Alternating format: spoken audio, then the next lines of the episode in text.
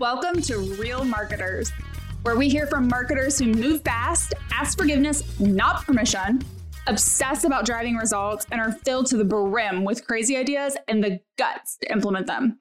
This is not a fireside chat, and there's absolutely no bullshit allowed here. And I'm your host, Stephanie Cox. I have more than 15 years of marketing experience, and I've pretty much done about everything in my career. I believe speed is better than perfection. I use the Oxford comma. I love Coca Cola, have exceptionally high standards, and surround myself with people who get shit done. On this show, my guests and I will push boundaries, share the real truths about marketing, and empower you to become a real marketer.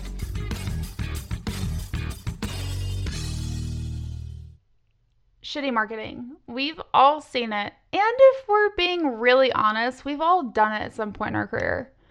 You know what I'm talking about. When you're being measured on leads and you're not close to hitting your target for the quarter, so your immediate reaction is to send more emails, run more ads. You get the picture. For years, B2B marketers have seemed to think that they can create boring marketing that is focused on volume to drive leads rather than spending time creating engaging marketing experiences for specific accounts. That's exactly what we're talking about with today's guest. In this episode, we chat with Justin Keller, VP of Marketing at Terminus. He has more than 15 years of marketing experience. And we're talking about why focusing on leads drives the wrong behaviors for marketers, how to think about brand marketing today, why shitty marketing needs to stop, and so much more.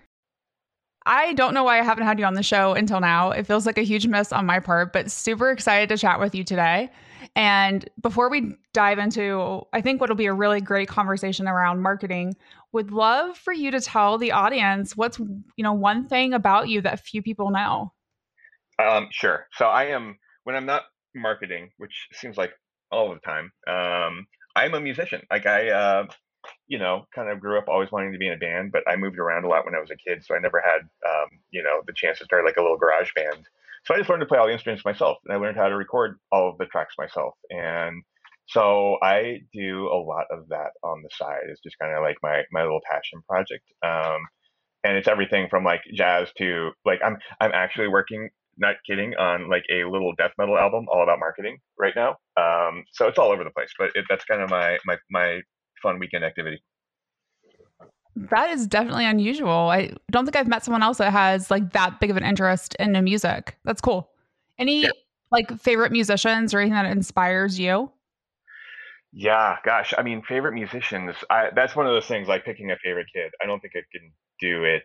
Um, I do think like I, I really, really look to other people to do the same thing. Like you know, solo musicians that are actually like entire bands. So like Nine Inch Nails, for example, is just one, or for a long time was just one guy, and that's kind of like where I got the idea that I could do all this stuff on my own. Um, so people that do it like that, that are kind of like the entire band themselves, I think is super cool. Awesome. So we talked a little bit about music, but let's talk about your other passion, marketing. I think one of the things that I am really excited to start chatting about is this idea of like marketing and bad marketing and how many of us have made such horrible marketing decisions in our career and then sometimes continue to do that. So maybe let's start with it's 2021 you know, what do you think marketing is doing well in general? And where are we kind of like really screwing it all up? Yeah. I think, first of all, like it's a fun time to be a marketer right now um, just because there it's more difficult than ever because technology so advanced we have so much data at our fingertips that um, it is kind of like you know a lot more scientific but at the same time i think you know the good thing about it is i think really good marketers are very left brain right brain oriented. And the ability to kind of fuse a lot of like all the technology and data that we've got at our fingertips but then turning that into really good experiences for people that's magical. Like that's that's what gets me really enthused about what's going on right now. But like on the flip side i think uh, like we may have even lost like an entire generation of marketers because of all that technology and because all of a sudden um like for the last 20 years like what are marketers measured on it's pretty much leads for the most part right and oh you know, don't even get me started on leads we let's get started on leads stephanie um, oh my gosh i Oh, go go you go first. Uh, how uh, like look look at marketing in a vacuum. If your job is to generate leads and that's all you're caring about, you probably make so many stupid, regrettable decisions if you were to look at yourself um, you know, from a neutral standpoint. Like if sales isn't getting enough leads, what do you do? You start spamming harder. You try and yell louder. Um, you kind of, you know, just start, um, you know, panicking almost and i think you you know make really bad decisions because you're oriented around hitting a number and you're not considering that you know leads are people the, in in real life you know like that email address isn't someone that your sales team can spam like that's a human being that you know cares about things and is interested in and you know ha, uh, has a sense of humor and I think that because we think about them as a line on a spreadsheet, we kind of dehumanize them. And that like shows up in so many negative ways around creating a really fun customer experience. But it's hard. Um, like I think every marketer would love to make cool stuff all day, every day if they could, but because they have all these competing, um, you know, priorities, they've got a salesperson yelling at them, they end up making really poor decisions. And I think it just you know poisons the well for the rest of the marketers. Um, it makes marketing seem really kind of slimy sometimes, and I hate that. I hate marketing a lot of the time for that reason. Well, and you're so right. And here's what's crazy is, you know, I think you and I have both probably been in that situation where like sales is yelling at us, we need more leads, we need more leads. And then we get them more leads because we do these horrible things to get the leads. And then they're like, these are crappy leads, give me better leads. And it's just like this vicious cycle that never stops. So, how do you think about you know, like that's a problem. You're being, which I think is no one should, marketers should not be measured on leads. But what do you think you do if you're in a situation where you're a marketing leader who's being measured on leads and it's almost incentivizing you to do this bad behavior? How do you break away from that? That's the that's the million dollar question. Um, and I'm I, will I'll try not to get too soapboxy here because I work at an ABM company. Um, but I think that's kind of the solution. And I'm I think people misunderstand ABM, thinking that it is kind of this really wonky um, term, and it's not. It's really just like if if you're trying to drive leads, you're trying to market to the entire world and just be really loud, and you're playing a volume game, and that prohibits you from doing really fun, really interesting, really creative stuff. When you're doing, when you're focusing on account, when you're focusing on, call it 50 companies, and that's all you care about in the world. And if you can generate uh, opportunities with 10 of them, then you're probably going to hit your quarter. It makes things, it frees you up to do so much more fun stuff because you're not trying to grind through as many leads as you can. You can spend that time that you would have been, you know, putting together nurture tracks and, and trying to optimize your click through rates on your ads to do really cool things like, hey, this important customer um, cares about these things. How can we tell them our story in a way they would be really interested in? And that's like, in a lot of ways, kind of the way marketing used to be. Like, I mean, I don't know, 70 years ago. Um, and so it's kind of like we're back there, but we've got a lot more data and technology to make cool experiences now. No, I completely on board with that whole concept. I think for me, like the part that's so difficult about it is like getting people, especially when you have, to your point around like these generations of marketers or even business leaders who for so long, you know, like when I came into marketing, gosh, like over 15 years ago, leads is all anyone cared about.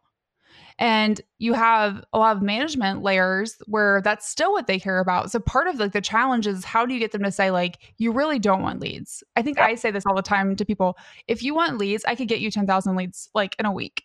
I mean, they're not going to convert and they're not going to do anything, but if you just need email addresses, okay.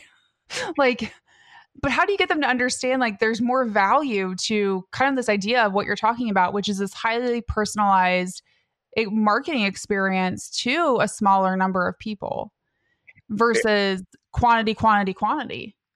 I think, I mean, at the end of the day, salesperson doesn't want leads. They want revenue. They want to hit their quota. They want to get their bonus.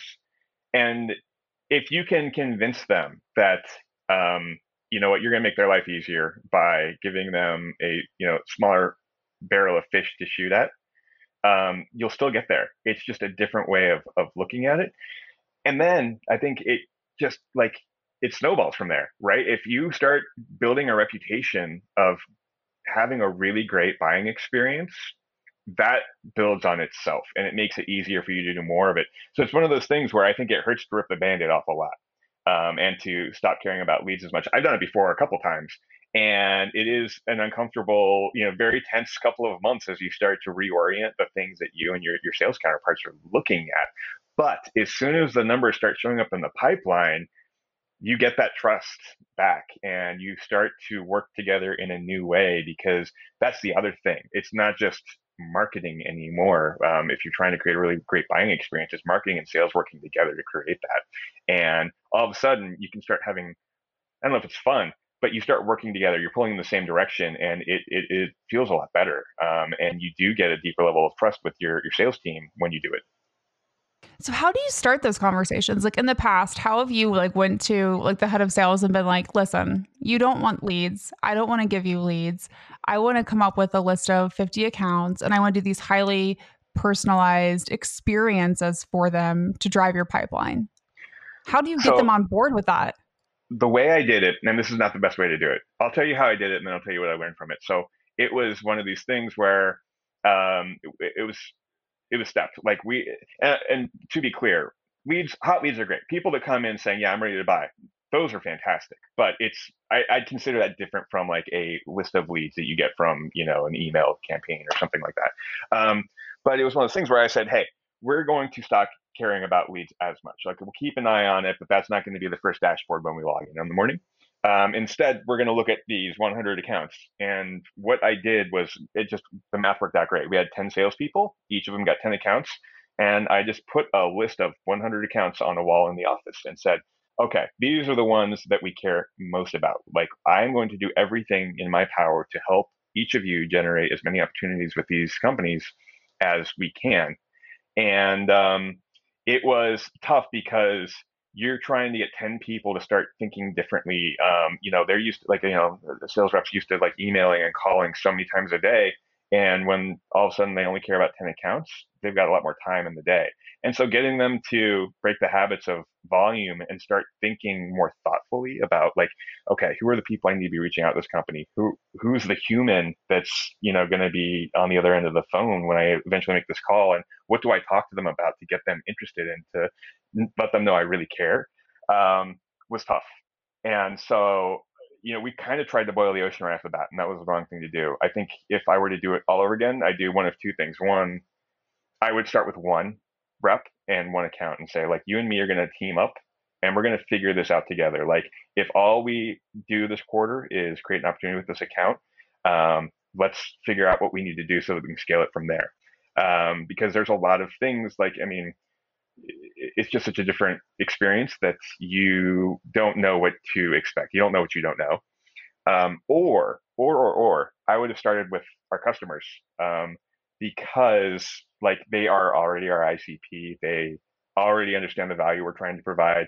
Um, it's easier to kind of build a list of target accounts when they're your customers, and um, could have learned a lot of the misstep, the mistakes that I made the first time around um, without compromising pipeline because it already exists. It was really just focusing on, you know, expanding these customers.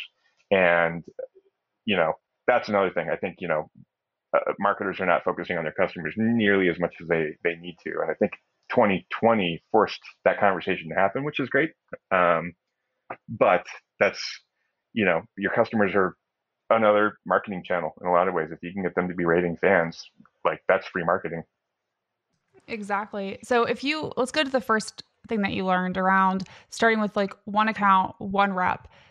What advice would you give for like what kind of rep do you pick? Because I think a lot of times when you know I've done this in the past where I've said like okay I'm going to partner with like this one rep, and sometimes I partner with the one that is the one that everyone else looks up to, right? um, mm-hmm. because I know if I get them on board, everyone else comes. I've also partnered with the one that's going to be like the most skeptical because I know if I get them on board, everyone else will be like, "Oh, this is a good idea." How would you recommend like who do who do you target for if you're going to test this out to help really build momentum and build advocacy for it internally? You know, what's the ideal kind of I guess overall personality of that rep? I think that's a that's it's a really good question. I hadn't really thought about trying to like start with a skeptic. That's um I think that's doing it in a hard mode, but I think that results would be really good. I started, I'd start with like the, the salesperson that thinks most like a marketer. Um, and working with someone that's got a really high EQ, like emotional intelligence, someone that is really good with people, because at the end of the day, that's that's what it's about. Like if you're playing a volume game, you don't care about people. Um, I'm going to go ahead and say it. Period. If you're doing a volume game, you don't care about people. If you really care about people, then you care about the experience they're having. And so partnering up with someone that feels the same way as you do about that. Um, and that's and, and, someone that you get along with because it, you're going in this together. Um, and they should be on board with it because you're really trying to help them crack open a big account.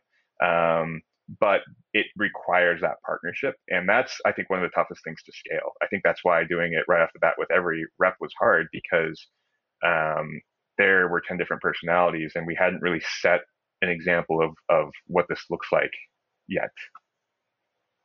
Well, and when you can't prove exactly what works and what doesn't work, everyone has their own ideas and opinions, which makes it harder, right, to figure out what does work and what doesn't work when everyone wants to try 20 different ideas.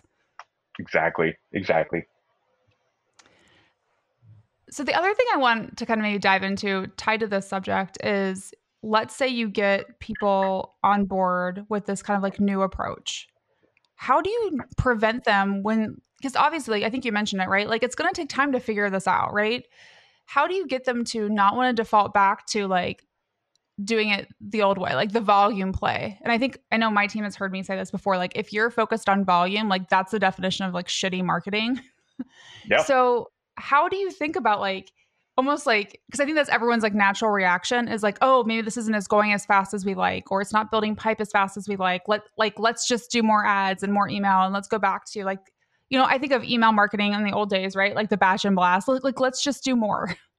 Exactly. How do you get people not to like want to go back to that and to stay focused on, you know, the path that you're trying to to really build for them? And what are the metrics that you want them to start thinking about now instead of like how many leads did we generate today? I mean, I think without sounding too pie in the sky, I think it comes down to values. Um, if your sales team doesn't share the same values you do, and, and maybe this even boils down to like, you know, the brand experience. If they don't share the same values around trying to create a really good experience for a customer, I don't know if it'll ever work. Um, I think it might be one of those things where you do kind of have to initiate a shift in culture around that because I, I to, like there are a ton of competitors out there, no matter who your business is, and the one who starts acting like a leader um, in the category because their brand is great, because their buying experience is so great, because their people are so great, they're going to start to run away with it. And so I think it's, you know, you got to get them thinking about the long game. Like, you know, sure, if we run a really spammy email campaign, it'll result in leads right now, but that is short term thinking and it's kind of toxic. Um, and if you're thinking long term strategically about the importance of the brand um, and what it means in the marketplace. That's kind of everyone that's customer facing's job. So we talked obviously you're in charge of brand at Terminus and I know you kind of grew up in the demand gen world like I did where you know very numbers focused.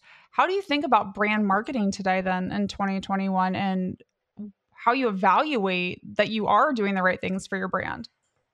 That's such a good question, and I don't know if I know. I don't know the answer, but here's what I think. Um, I think things are changing a lot. Like I think brand used to be about consistency and locking things down, so things felt familiar um, across the board. And I bet that's still true in a lot of places. But I think, at, you know, millennials are now the largest buying group. Um, that exists. And the way they interact with the world is so different than their antecedents that I think brands need to respond to that. Like, it, and I don't have the stat in front of me, but I think it was something, and you know, maybe put this in the show notes. Like, um, B to like millennial B two B buyers are seventy percent more influenced by their consumer purchasing behavior um, than than you know uh, what's the the brand uh, the, the generation before us, the uh, Gen X, um, yep. and that if you think about kind of the ways that millennials you know act on the internet like they are used to doing everything on the internet they do all their research online they don't like to talk to people as much they are very much more um, susceptible to, I think, flash in the pan pop culture trends. Um, and I think brands need to start acting more like that. Like they need to act younger and more like a human being that is fun to, you know, you know, someone that you'd follow around on Twitter or Instagram. And not saying that you need to orient all your marketing around Twitter and Instagram, but that the brand experience and the way you express it needs to feel a little more like a peer or like a you know a cool person at a party and less around is this the right pantone for our brand and this you know this copy doesn't match the you know the the, the brand bible or whatever. You're preaching to the choir because i agree right? Like brand used to be like do not use the wrong font. Did you use the right powerpoint template? And all that stuff's still important but now i feel like it's more about your messaging and the overall emotion that you create for people. One of the things that you said that I think is really important to kind of talk more about is around how millennials expect their buying behavior, even in B2B, to be more consumer like. So, how do you start to tie a consumer like marketing approach into B2B when so many people for so long have said, oh, well, B2B and B2C are different, which I personally believe is complete bullshit and is not the case. Bullshit. Yeah, it's, it is not and I think that's one of the coolest things about being in marketing right now is that like I mean B2C marketing has always been cool. B2B marketing has been I mean, I'll go ahead and say it's been kind Boring. of lame for a long time. Yeah. And now we get we, we, we get a lot of the same technology and, and like, you know, uh, we have a similar kind of audience that a B2C company does. And so I think, you know, it really it boils down to vibe. Um, you know, are you if you're you know, this might work for some people, but super corporate sounding messaging, um, I, I, don't think is as important anymore, especially with as much noise as there is now. It's so easy to get spammed on LinkedIn and email. The only way you're going to really, you know, crack through is if you're entertaining and you're engaging and you, there's like a fun aspect to it. And this is certainly not for everyone. We do a lot of this at Terminus, and invariably, you know, we get a lot of raving fans about something we did, and there's always some like stick in the mud that's like, yeah, I don't have time for this. I need more facts. Like I'm busy and I don't have, you know, you know, time to read through or listen to this cool webinar. Um, and that's great. I think that you know you should be totally happy making some people unhappy because um, you know that's going to happen. Um, but for the most part, people are people. They're human beings, and they want to be talked to like that.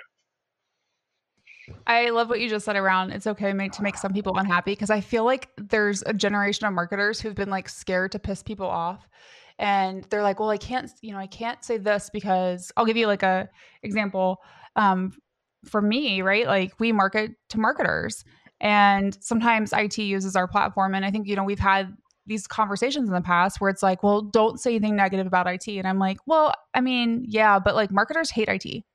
Mm-hmm. like we, we, don't want to work with them. Right. Mm-hmm. And, mar- and IT doesn't want to do the things that I care about. Um, so, you know, what's the, what happens if you piss people off? I mean, so what? You can't market to everyone.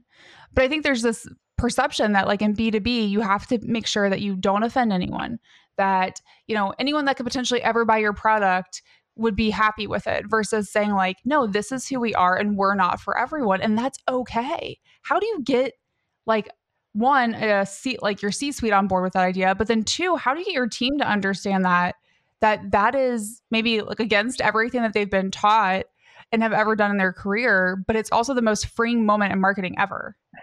Yeah, I, I think you're exactly right. Like if you're you, you said if you're trying to market everyone, you're not really doing a good job of it. And if you're not pissing, you know, you shouldn't piss everyone off, to be clear.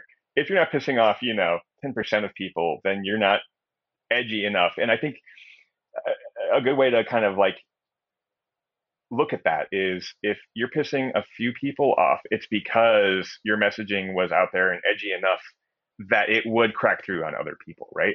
I think that because people are afraid of pissing people off, everything comes out beige.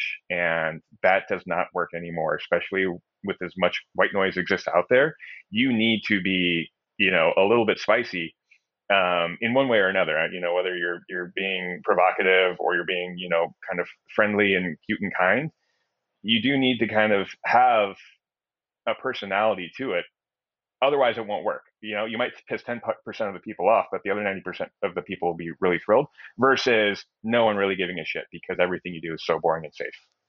And it's exactly like what everyone else does. Exactly. Yeah. Which is another like complaint I have about B2B marketers in general is I think so many of of us, you know, say like, "Oh, well this company's doing this. I'm just going to do what they do." Instead of saying like, "Is that the right tactic or strategy or channel for my audience? Is that where my brand should be? Instead, they're just like, oh, like Clubhouse is the latest thing, right? Like everyone, Clubhouse is blowing up. And I feel like in the last couple weeks, and everyone's like, well, we should get on, we, everyone should get on Clubhouse. I'm like, but why? Exactly. like, why? what is your reason? And maybe it makes sense for your brand, but also maybe it doesn't. So, how do you think as being in charge of brand, like how to figure out what works for Terminus and what doesn't, and what feels authentic and what is totally outside your lane. Yeah, that's so. You said earlier, like this was kind of my first brand job. Like I think, um, I think I've been kind of a closeted brand marketer my whole life because I didn't really know it was a thing. Um, I thought, you know, like I got to be a super numbers oriented marketer to prove my value so I can keep my job, so I can get a better job one day. Um, and I think that's a losing game these days. Um, everyone's got that. Everyone's got access to numbers, and it's like, how do you really express the personality of the brand? And so, one of the first things I did when I joined um, Terminus was I sat the whole marketing team down in a room, and we went through a bunch of like really fluffy exercises. And I, I was so uncomfortable at the time being a fluffy marketer, but um, it, it, shows up in a lot of different ways. Um, and so what we did was we went through like just a lot of brand, brand exercises. If, if, if Terminus was a car, what kind of car would it be? Um, you know, I, we talked a lot about, um, there's a great book called The Hero and the Outlaw. And it's basically, you know, saying that there are, I think, 12 archetypes that exist for every business in the world. And, you know, invariably you are one of them. And the more you embrace that, the stronger your, your, your brand voice comes through um, we even personified who Terminus was. Like if Terminus was a person, she'd be a mid 30s female who lives in Chicago, who is a very monochromatic wardrobe, who listens to a lot of like you know alternative R&B and gets a lot of music advice from Pitchfork.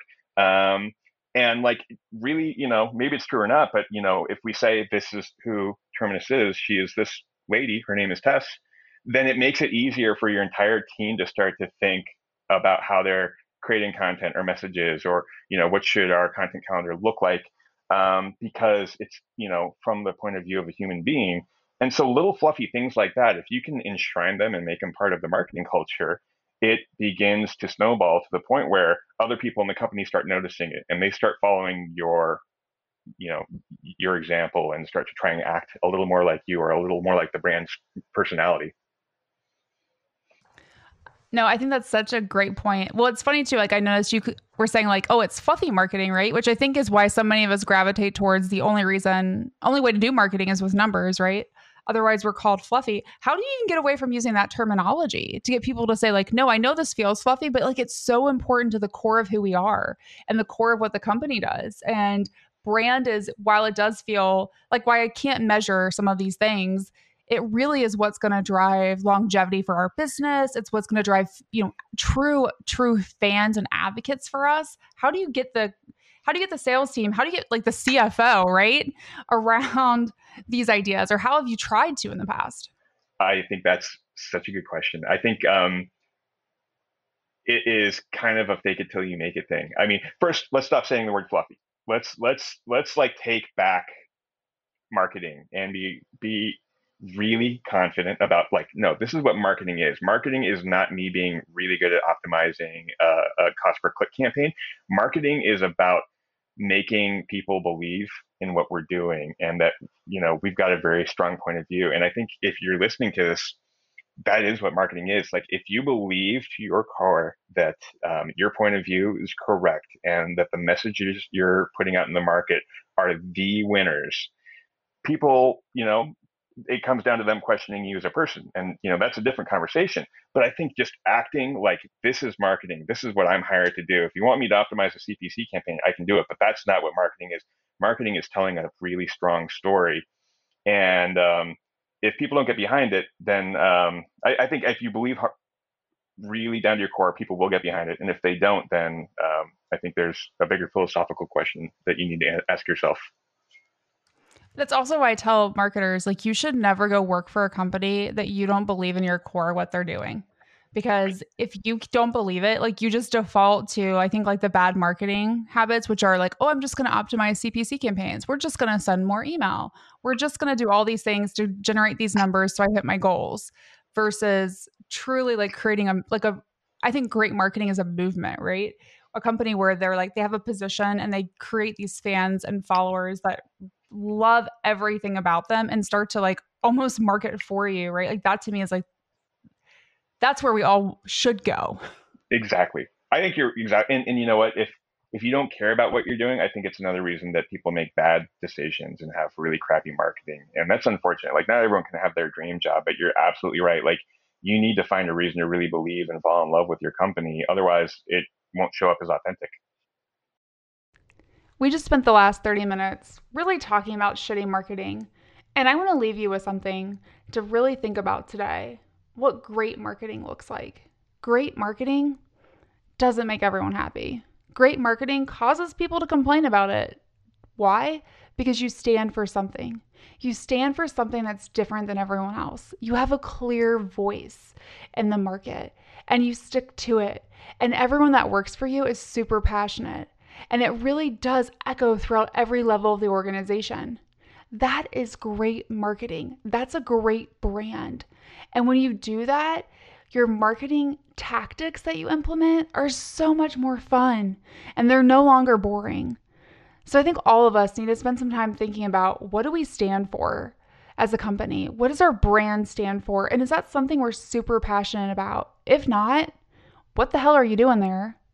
And if you do love your job, how can you think about amping it up and amping up what you stand for so it is disruptive, it is unique in the market? That's when marketing gets to be really great and really fun. You've been listening to Real Marketers. If you love what you've heard, make sure to subscribe, rate, and review our podcast. And don't forget to tell a friend. All of this marketing goodness shouldn't be kept a secret.